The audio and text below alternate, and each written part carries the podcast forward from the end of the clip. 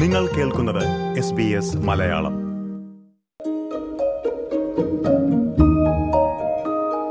Australian aged കെയറുകളിലേക്ക് കൂടുതൽ ജീവനക്കാരെ എത്തിക്കുന്നതിനായി federal സർക്കാർ അടുത്തിടെ പ്രഖ്യാപിച്ച പദ്ധതിയാണ് ഏജ്ഡ് കെയർ ലേബർ എഗ്രിമെന്റ്. ഈ പദ്ധതിയുമായി ബന്ധപ്പെട്ട പോഡ്കാസ്റ്റ് പരമ്പരയുടെ രണ്ടാം ഭാഗമാണ് നമ്മൾ ഇനി കേൾക്കുവാൻ പോകുന്നത്. മെൽബണിലെ എസ്റ്റേ മൈഗ്രേഷനിൽ കൺസൾട്ടന്റായ മരിയ ബേബി ചോദ്യങ്ങൾക്ക് മറുപടി നൽകുന്നു. പ്രിയ ശ്രോതാക്കളെ എസ് ബി എസ് റേഡിയോ മലയാളത്തിൽ പോഡ്കാസ്റ്റുമായി ഞാൻ Jojo Joseph. Maria aged care labour agreement എന്താണെന്നും ഇതിന്റെ ലക്ഷ്യങ്ങൾ എന്താണെന്നുമൊക്കെ നമ്മൾ വിശദീകരിച്ചു.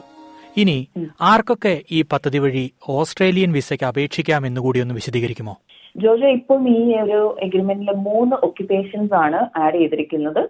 ഒന്ന് nursing support worker personal care assistant പിന്നെ ഏജ് ഓർ ഡിസേബിൾ കെയർ ഇങ്ങനെ മൂന്ന് ഒക്യുപ്പേഷൻസ് ഉൾപ്പെടുത്തിയിട്ടുണ്ട്.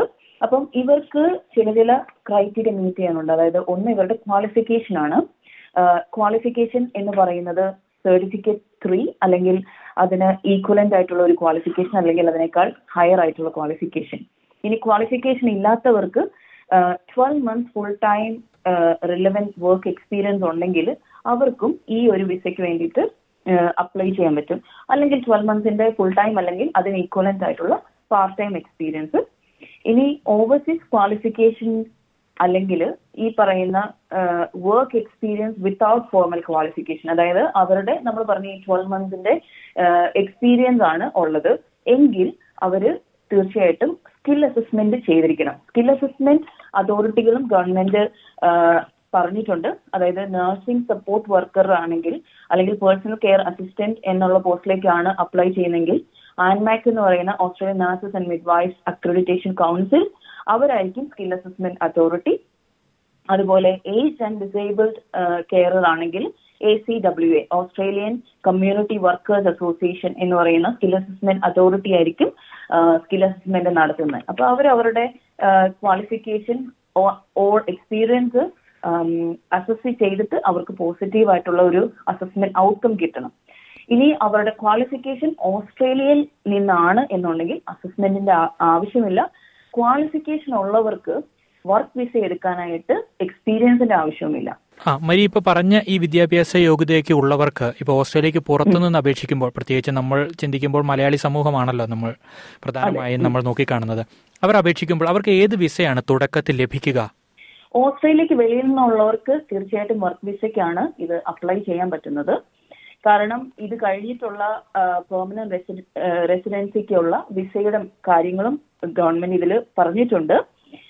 അതായത് ഓസ്ട്രേലിയയിൽ വന്ന് രണ്ട് വർഷം എക്സ്പീരിയൻസ് ഉള്ളവർക്ക് മാത്രമേ ഉള്ളൂ പെർമനന്റ് റെസിഡൻസി അപ്ലൈ ചെയ്യാനായിട്ട് യോഗ്യത കിട്ടത്തുള്ളൂ. അപ്പം തീർച്ചയായിട്ടും വെളിയിൽ നിന്നുള്ളവരെ കൊണ്ടുവരുമ്പം ആദ്യമേ വർക്ക് വിസയ്ക്കായിരിക്കും കൊണ്ടുവരുന്നത്. അത് കൂടാതെ തന്നെ അവർക്ക് ഇംഗ്ലീഷ് ലാംഗ്വേജ് കൺസെഷൻസും പറയുന്നുണ്ട്. കാരണം വർക്ക് വിസയിൽ വരുന്നവർക്ക് സാധാരണയുള്ള ഐ എൽ ടി എസിന്റെ റിസൾട്ടും കാര്യങ്ങളൊക്കെ നമ്മൾ കാണിക്കേണ്ടതാണ്. ഈ വർക്ക് വിസയിൽ ഓസ്ട്രേലിയയിൽ എത്തിക്കഴിയുന്നവർക്ക് ഇല്ലെങ്കിൽ എത്തിക്കഴിഞ്ഞു കഴിഞ്ഞാൽ ഇവർക്ക് പെർമനന്റ് റെസിഡൻസിക്കുള്ള അവസരം ഉണ്ടാകുമോ? അതിന് എത്ര നാളത്തെ കാത്തിരിപ്പ് വേണം? അങ്ങനെ എന്തെങ്കിലും പറയുന്നുണ്ടോ?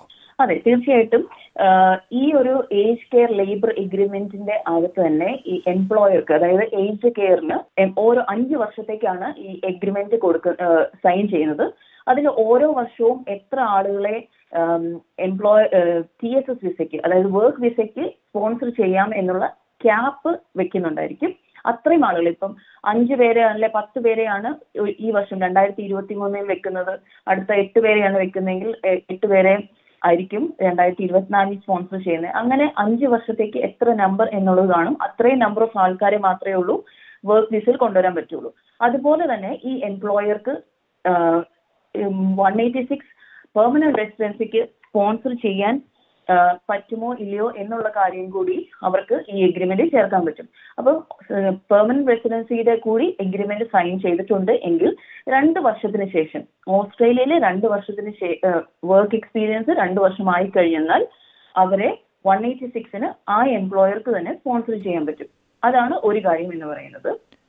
ഇനി ഓസ്ട്രേലിയയിൽ തന്നെ വർക്ക് ചെയ്യുന്നവർ അത് ഏത് എംപ്ലോയറുടെ കൂട്ടത്തിൽ വേണമെങ്കിലും ആകാം ഏത് വിസയിൽ നിന്നുകൊണ്ടും ആകാം അവർ ഈ പറയുന്ന പേഴ്സണൽ കെയർ അസിസ്റ്റന്റ് ആയിട്ടാണെങ്കിലും അല്ലെങ്കിൽ നഴ്സ് സപ്പോർട്ട് വർക്കർ ആയിട്ടാണെങ്കിലും അല്ലെങ്കിൽ ഏജ് ഓർ ഡിസേബിൾഡ് കെയർ ആയിട്ടാണ് work ചെയ്യുന്നെങ്കിലും irrespective of the employer and visa ഈ എഗ്രിമെന്റ് സൈൻഡ് ആയിട്ടുള്ള ഏജ് കെയറിന് ഓസ്ട്രേലിയയിലുള്ള ഒരാളെ അവർക്ക് രണ്ടു വർഷം എക്സ്പീരിയൻസ് ഇതേ ഫീൽഡിൽ തന്നെ ഉണ്ട് എങ്കിൽ അവരെയും പെർമനന്റ് റെസിഡൻസിക്ക് സ്പോൺസർ ചെയ്യാം. അങ്ങനെ ഒരു നിയമസാധ്യത കൂടി ഇതിനകത്തുണ്ട്. ഓക്കെ ഇനിയാണ് പ്രധാനപ്പെട്ട ഒരു ചോദ്യം. ഇവർക്ക് ഇംഗ്ലീഷ് ഭാഷാ പരിജ്ഞാന പരീക്ഷ അത് പാസ്സാകേണ്ട ആവശ്യമുണ്ടോ? ഐ എൽ ടി എസ് ഒക്കെ പോലുള്ള പരീക്ഷ ഈ ഒരു സ്ട്രീമിലേക്ക് വരുന്നവർക്ക് ആവശ്യമുണ്ടോ? ഐ എൽ ടി എസ് ഇതിനകത്തൊരു മാനദണ്ഡം തന്നെയാണ്. അതിന് എക്സെൻഷൻ കിട്ടുന്നത് നമ്മളുടെ യു കെ അയർലൻഡ് അല്ലെങ്കിൽ ന്യൂസിലൻഡിലെ ഒക്കെ പാസ്പോർട്ട് ഹോൾഡേഴ്സ് ആയിട്ടുള്ളവർക്ക് എക്സെൻഷൻസ് കിട്ടുന്നുണ്ട്. അതുകൂടാതെ ഇപ്പം ഇന്ത്യയിൽ നിന്നോ അല്ലെങ്കിൽ മറ്റ് രാജ്യങ്ങളിൽ നിന്നൊക്കെ വരുന്ന നോൺ ഇംഗ്ലീഷ് സ്പീക്കിംഗ് കൺട്രിയിൽ നിന്ന് വരുന്നവർക്ക് തീർച്ചയായിട്ടും നമ്മൾ സാധാരണയുള്ള I L T S P T E academic അല്ലെങ്കിൽ ടോഫൽ ഒ ഇ ടി പോലത്തെ എക്സാമുകൾ തീർച്ചയായിട്ടും ഏത് ഏതെങ്കിലും ഒരെണ്ണം തീർച്ചയായിട്ടും പാസ്സാകണം അതിൽ വർക്ക് വിസയ്ക്കാണെങ്കിൽ അതായത് ഫോർ എയ്റ്റി ടു വിസയിലാണെങ്കിൽ ഓവറോൾ ഫൈവ് വേണം ഐ എൽ ടി എസിന് അല്ലെങ്കിൽ അതിന് ഈക്വലന്റ് അതിൽ സ്പീക്കിംഗ് ആൻഡ് ലിസ്ണിങ്ങിന് ഫൈവ് വേണം റീഡിംഗ് ആൻഡ് റൈറ്റിങ്ങിന് ഫോർ പോയിന്റ് ഫൈവ് വേണം. പിന്നെ വൺ എയ്റ്റി സിക്സ് വിസയ്ക്ക് അപ്ലൈ ചെയ്യുമ്പോഴത്തേക്ക് ഓവറോൾ ഫൈവ് പോയിന്റ് ഫൈവ് ആയിരിക്കണം അവരുടെ റിക്വസ്റ്റ് സ്കോർ എന്ന് പറയുന്നത്. സാധാരണ ഒരു വൺ എയ്റ്റി സിക്സിന് അപ്ലൈ ചെയ്യുമ്പോൾ ഇൻഡിവിജ്വൽ സിക്സ് ആണ് വേണ്ടത്. അതായത് കോമ്പറ്റൻസി ഇൻ ഇംഗ്ലീഷ് ആണ് സാധാരണ പ്രൂവ് ചെയ്യേണ്ടത്. പക്ഷേ ഈ ലേബർ എഗ്രിമെന്റ് വഴിയുള്ള വൺ എയ്റ്റി സിക്സിന് അപ്ലൈ ചെയ്യുമ്പോൾ ഓവറോൾ ഫൈവ് പോയിന്റ് ഫൈവ് മതി. മരിയ ഒരു കാര്യം കൂടി ചോദിക്കുകയാണ്. ഈ നമ്മൾ മലയാളി സമൂഹവുമായി ബന്ധപ്പെട്ട് പറയുമ്പോൾ പ്രത്യേകിച്ച് നമ്മൾക്ക് നേഴ്സുമാരായിട്ടുള്ള ഒത്തിരി ആളുകൾ ഓസ്ട്രേലിയയിലേക്ക് വരാൻ ശ്രമിക്കുന്നുണ്ട്. നാട്ടിലും ഇല്ലെങ്കിൽ മറ്റ് രാജ്യങ്ങളിലുമൊക്കെ നേഴ്സായി ജോലി ചെയ്യുന്നവർ. അവർക്ക് ഈ ഒരു സ്ട്രീമിലൂടെ അപേക്ഷിക്കാൻ സാധിക്കുമോ? നേഴ്സുമാർക്ക് ഇതൊരു ക്വാളിഫിക്കേഷനായി നേഴ്സിംഗ് ഒരു ക്വാളിഫിക്കേഷനായി കൂട്ടുമോ?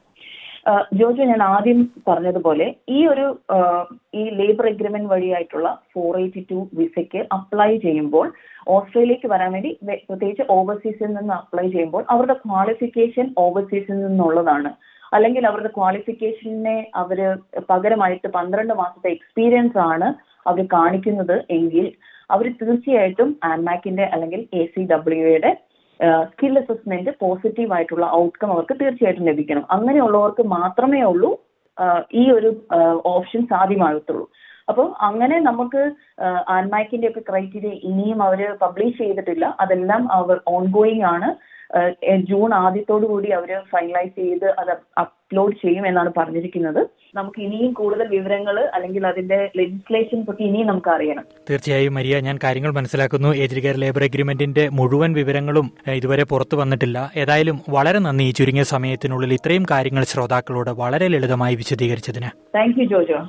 പ്രിയ ശ്രോതാക്കളെ ഏജ്ഡ് കെയർ ലേബർ എഗ്രിമെന്റുമായി ബന്ധപ്പെട്ട പോഡ്കാസ്റ്റ് പരമ്പരയുടെ രണ്ടാം ഭാഗമാണ് നിങ്ങൾ ഇതുവരെ കേട്ടത്. മെൽബണിലെ എസ്റ്റേ മൈഗ്രേഷനിൽ കൺസൾട്ടന്റായ മരിയ ബേബിയാണ് ചോദ്യങ്ങൾക്ക് വിശദമായ മറുപടി നൽകിയത്. ശ്രോതാക്കളുടെ പ്രത്യേക ശ്രദ്ധയ്ക്ക് ഇത് പൊതുവായ ചില നിർദ്ദേശങ്ങളും വിവരങ്ങളും മാത്രമാണ് നിങ്ങളുടെ വ്യക്തിപരമായ സംശയങ്ങൾക്ക് ഗവൺമെന്റ് അംഗീകൃത ഏജന്റുമാരുമായോ ഏജൻസികളുമായോ നേരിൽ ബന്ധപ്പെടുക. ഏജ്ഡ് കെയർ ലേബർ അഗ്രിമെന്റിനെ പറ്റി കൂടുതലായി അറിയുവാൻ നിങ്ങൾക്ക് താല്പര്യമുണ്ടെങ്കിൽ S B S dot com dot A U slash Malayalam എന്ന വെബ്സൈറ്റ് സന്ദർശിക്കുക. എസ് ബി എസ് മലയാളത്തിൽ നിങ്ങൾക്കായി ഈ പോഡ്കാസ്റ്റ് അവതരിപ്പിച്ചത് ഞാൻ Jojo Joseph.